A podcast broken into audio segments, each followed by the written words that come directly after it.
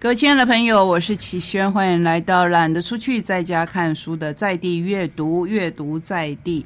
首先要跟您分享的是宝瓶的书，我们从婚姻来谈起，好不好？那婚姻之前要先谈情人的关系，如何拥抱一只刺猬？作者是段欣欣。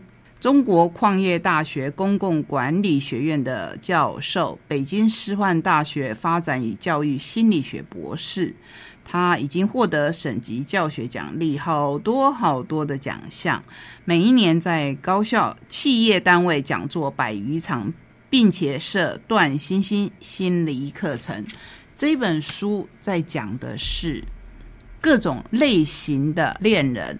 我们不能说他们都是错的，你都不能碰。叫你家的孩子们不要碰这样的危险或者是恐怖情人，不是这个意思，而是说你要是遇到这种类型的，或是有这种个性倾向的朋友，真的很喜欢他，他也真的是一个不错的对象的话，那要怎么样跟他们相处？人格是一面镜子，我们选择的恋人。往往反映我们的需求，这才是重点哦。不在于对方是什么样子，而在于你内心的需求其实是什么样子。所以，当你在寻求这样的伴侣的时候，是不是可以反过来想一想自己的点在哪里呢？以及我们内心的恐惧。比如说，自恋型的人格者只爱自己身上的刺。表演型人格者的每一根刺上面都写满了故事，偏执型的人格者的刺往往尖利却又带伤，强迫型的人格者他们的刺整整齐齐的排列着，因为他追求完美，不允许感情有丝毫的差池。回避型人格者把他的刺都藏了起来，你没有机会碰到他们。可是有没有机会感觉呢？一定有。所以隐形的刺可能不比显性的刺来的不会伤害人。依赖型的人格者把他的刺放在恋人的身上，他希望自己的刺变成恋人的一部分。边缘型的人格者的刺就千奇百怪了。忧郁型的人格呢，他的刺上当然写满了忧伤。反社会型的人格者，每一根刺都很锋利，甚至有毒。在爱情之中，往往没有绝对的恶人或坏蛋，仅是不同人格间的碰撞及火花。有的映亮夜空，有的烈火燎原。若你心中常有真不懂他为什么要这样的疑问，常常怨叹爱丢咔参戏。不妨透过人格心理学的角度来厘清自己的爱情盲点以及伴侣各种行为背后的真相，所以书名才会告诉你如何拥抱一只刺猬。他没有说如何远离一只刺猬哦，而是如何拥抱一只刺猬。因为物以类聚，你会找这样子的人，或是受这样子的人吸引，表示你跟他可能有一些人格上的相似点。在这样的过程当中，与他们相处，其实也就是在跟自己和解。每一个人格的后面，都还推荐你一部典型的电影，这是我觉得这本书很特殊的地方。再来，如果一旦走入了婚姻，我们要看的是《给爱一个机会》婚姻之商，这是罗子琪智商心理师写的书。他拥有十七年的资历，专长有伴侣与家庭关系、原生家庭、性别暴力与创伤、忧郁与失落、职场压力等等，资历很长，我就不再继续往下面介绍了。他自己说：“我的父母在离婚以后几乎零互动，当时还小的我也间接的选了边。”拒绝父亲探视，觉得这样才是支持母亲。但是长大以后才理解，其实各自原生家庭的影响，被他们不自觉的带入了互动关系之中，冲突不断的关系，让其中一人寻求关系之外的慰藉，而毅然选择离婚的人，不是再也不爱对方，其实这更是他或者女性的他心中永远的伤口。外遇可能只是压垮婚姻的最后一根稻草，亦非谁对谁错的单一问题。作为一个孩子，我会想，当年如果有人帮帮他们就好了。我想这是他会踏上婚姻之商路程的原因。无论最后是否依旧走向离婚，肯定都会有所不同。毕竟理解后的我也不一样了，所以他觉得很庆幸的。也是老天，因为我愿意面对，在我开始接触婚姻之商的食物后，有蛮多的机会是服务因外遇而来修复关系的夫妻。那这一本书一开头就开宗明义的讲伴侣吵架避免要说的十句话，还告诉你伴侣冲突避免要做的十件事。这是我看这本书的特点，因为。提纲挈领的跟你讲，不管有没有婚姻，像启轩没有婚姻，我自己在看这本书的时候也点头如捣蒜，因为这种言语像刀一样，对关系具有杀伤力。比如说句型一，我当初怎么会喜欢你，根本就瞎了狗眼。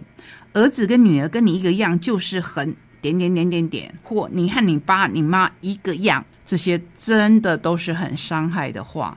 句型二在冲突的时候说：“离婚算了，你滚，你走开，我不想再看到你。”我们回到刚才的句型一，当你说着这些话，是否也贬低与否认了自己？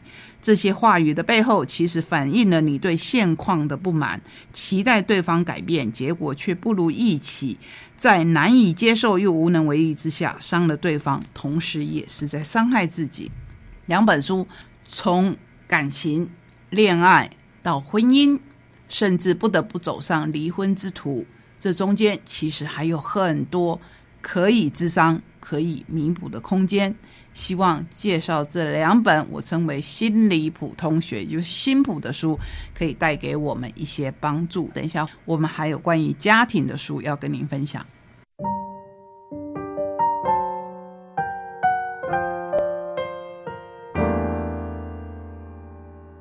各位亲爱的朋友，我是齐轩。首先，我们要跟您分享的一本书，同样是由宝平所出版的《每一个都是我们的孩子》，作者是曾经在台东孩子的书待过的文国士，也就是果果老师。他最爱 pink，就是粉红色，喜欢拥抱，不说我，而老爱讲人家。顶个大光头，大笑起来，甚至有点三八。但是聊到陪伴弱势家庭孩子这份近乎信仰的理念，眼神就会变得严肃深刻。有时他流泪。骂脏话，当然是在心里面骂。更多时刻，他为了孩子微小的进步雀跃。我们介绍过文国士的上一本书，说的是自己的故事。父母都是精神病患，在疗养院一见钟情，婚后生下了他。八岁以前与父母同住，但他俩最常出入的地方是国军八一八医院，也就是现在三军总医院北投分院、台北市立疗养院。遭电疗捆绑隔离，直到他近八岁，爸妈都住进专门收容精神病友的荣总花莲玉女分院，自此没有离开。他由奶奶抚养长大。当然，他的成长历程在上一本书中我们都有看到了，或是你没有看到的，现在听我讲，你也可以想象其中艰难的过程。可是他活出了自己的样子。进而去接近跟他一样弱势的孩子。不知道你有没有注意到前阵子的一个新闻，就是有一位慈善家陈丑阿妈过世。这一位生理多种癌症，变卖了很多的家产，靠着卖菜桃柜、安菇柜这一种很典型物美价廉的台式小点心，而成立了儿童之家。文国士就是在。陈愁儿少家园里面担任生活辅导员，是老师、朋友、意向父母陪伴安置所里的孩子们，来跟你分享后记中短短的篇幅。我们都曾经遍体鳞伤，爱在生命陷落的地方。有一天晚上，在快下班的三十分钟前，我得知陪伴过了一名家园少年，因为在深色场所和陌生人起争执，被对方当场刺死。这是一场意外，却又不太令人感到意外。安置儿少离园后的前景，虽然没有洒狗血到动辄横尸街头的程度，然而确实走得特别颠簸。不过，在得知少年死讯那当下，我没有太激烈的反应。一方面是源自我的成长背景，一方面源自我对这一群孩子们必须面对的现实的理解。下班后驾车返回台北的路上，我开得特别特别慢。车内无限循环播放着乐团一九七六的歌，不合时宜。有谁在哭着？有谁跌倒了？需要答案的人也许不只是我。不管他们懂或不懂，为何你总是有些不合时宜？不合时宜，不被理解，不被接纳，这是我在安置儿少思觉失调症病友以及这些生命的亲人身上体会到的叠影。因为他自己有这样的经历，所以他更可以同理这一些孩子的心。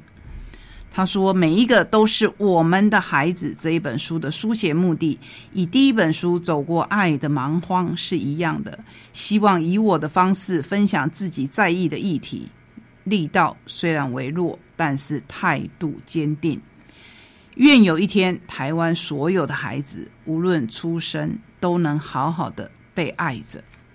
愿有一天，我们也同样希望有这么样的一天，即便我们知道那是一个遥不可及的梦想。再来介绍远流出版的《母爱有多难》这一位作者，他的处女作李焕，他的爱因为艰难，必须坚韧。兔兔的诞生让李焕带上了母亲的冠冕。